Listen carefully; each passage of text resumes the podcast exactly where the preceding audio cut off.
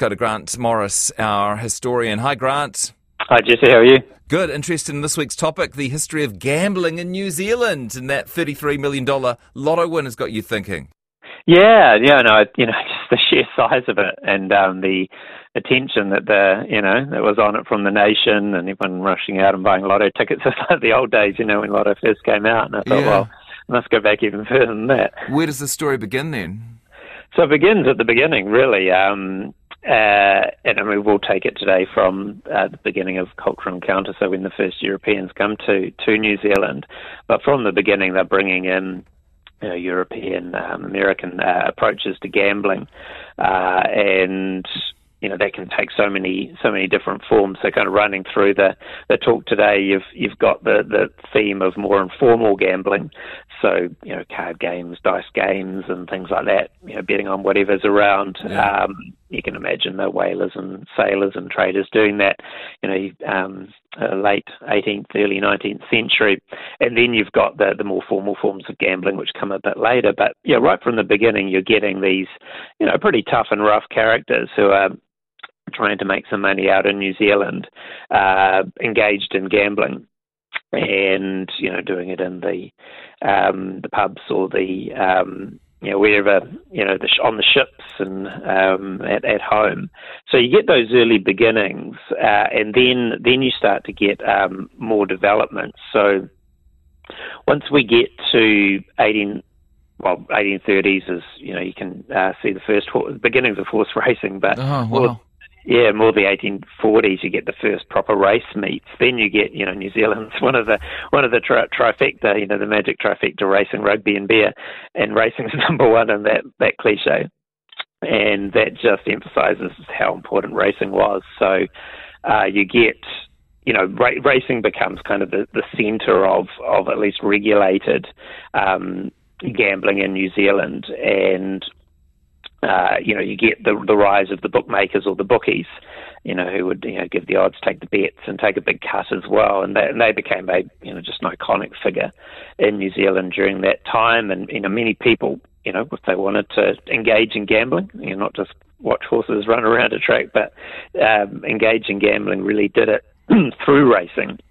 Um, and uh, what, what we see is the government reacting to that. So in 1881, I won't go too much into the law, but you have the Gaming and Lotteries Act, and the, the idea of that act is to say, well, we want to regulate gambling. There's too much of this backroom gambling going on. Mm. Um, we want to, you know, on cards and dice and all that kind of thing. We want to we want to basically say, no, you know, we're not going to support that, but we are going to allow certain types of gambling, for example, um, horse racing, uh, but also um, the idea of the, the proto lotteries. So this idea of an art union or, or a lottery which is done to raise money. So you know it's still still part of that tradition where where you know money from lottery goes to good causes. But the idea that yeah you can have your lotteries, um, which were becoming more popular as a fundraiser, but they're going to be regulated. Um, and yeah, so um, I guess two reasons for the government to be involved, right? One, one to keep illegal or, or dodgy elements out, and the other to make sure that they're getting a cut. Yeah, absolutely, and you know that that's always that's always been a good money earner, um, and also the ability to divert some of the money to good causes as well, whether it's back into you know um, racecourses or whether it's um, into charities. So uh, you get you get that regulation. Now let's you know let's not be naive. The illegal uh, backroom gambling, well, it continued and it became illegal, but it continued, uh, as as did bookies. I mean, bookies were basically declared illegal in 1910. Um, they were just making too much money, and the government thought, well, we can we can do that even better. But they they continue to be a to be a factor uh, in an illegal sense. Um, even though they're not, yeah, supposed to be on the, you know, um, near near near the racing industry. Um, and then, of course, the government enters in in the racing industry with the TAB um, after the Second World War, and the idea that they can actually set up this this body which will be the you know the the main platform for gambling. Uh, and um, you know, you know, TAB today, I think, is still probably where um, many New Zealanders will place a bet, and, and, and on more than just racing, of course, these days, on any sport that um, yeah. happens to be on there. Um, so I mean, when we think of the lotteries, we think of lotto, but for a while, um, it was only, I think, the 1980s when that was arrived, but people did have lotteries before that, right? Yeah, so they had these art union, as they were called, kind of a euphemism to, to raise money. And then, of course, Golden Kiwi, uh, early 1960s, and remember Golden Kiwi, which Lotto kind of took out in the late 80s, but um, that was that was a big one. Um, but you know, from basically until Lotto in 1987, you could see um, you know horse racing, gambling really, and, and, and trotting and, and, greyhound racing, you know, had had the um, the dominance. And then you get two huge changes, uh, one after the other. You get Lotto in 1987, which everyone watches, everyone buys a ticket, and then you get the casinos in 1989. So the and, and that's that's a big missing gap in our gambling history compared to say the United States or right. other jurisdictions where the where the you know the casino, the gambling house, the public gambling house, um, you know. Uh, is is there, and in New Zealand, it's you know it's only recently where you get these organised casinos and, and, and you know the the resistance to them as well.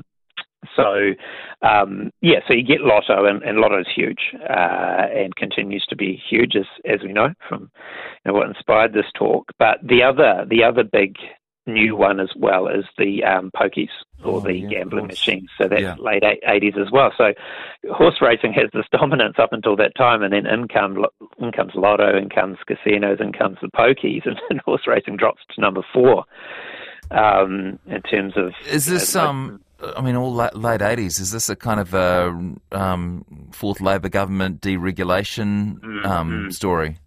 Yeah, yeah, it's, it's part of that that trend. Um, I think it's also they would I'd probably argue modernisation as well, saying okay, how things done in Australia and in the states and in similar jurisdictions. Why is New Zealand, you know, taking such a you know Puritan, if you want, um, approach to, to, to gambling um, in terms of you know uh, not allowing uh, these these forms, and, and and also I suppose there's also been this trend of saying, well, we don't want all the gambling money going offshore. We may as well uh, keep it in New Zealand and, and get some of it, you know, whether it's for, for government um, or, or, charity. Uh, so there's there's that view as well. Someone wanted to mention the boat trips to international waters. Yeah, to to get around the laws. Yeah. yeah. Incredible. Yeah. Yeah. Uh, okay, so what do we what do we learn when we uh, look back on the history of gambling in New Zealand?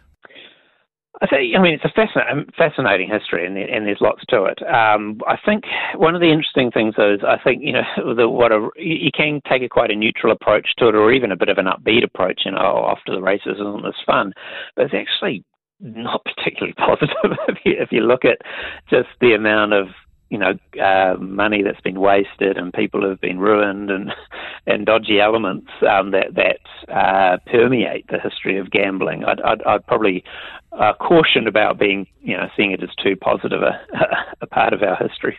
Mm.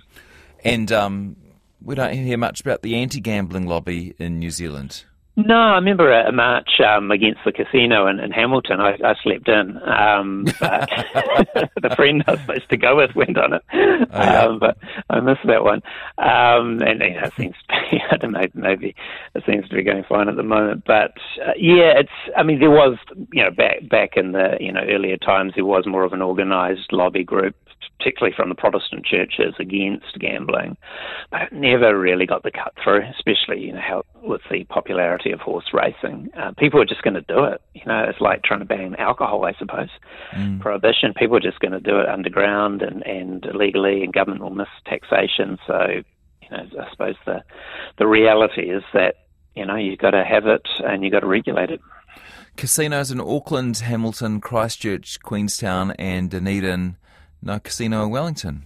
No, no, and that's um, I think it's you know um, it's an interesting one um, as to why that's why that's never occurred, um, and, and, there'll be a story to that. I remember reading it once, but I can't remember it off the top of my head. Yeah, all good. Mm. Um, nice to talk to you. Thank you so much, Grant.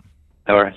Dr. Grant Morris, our uh, resident historian with the history of gambling in New Zealand. Yeah, if you do know why um, why that's never happened, or if you have a theory, uh, text it on 2101. Let me know.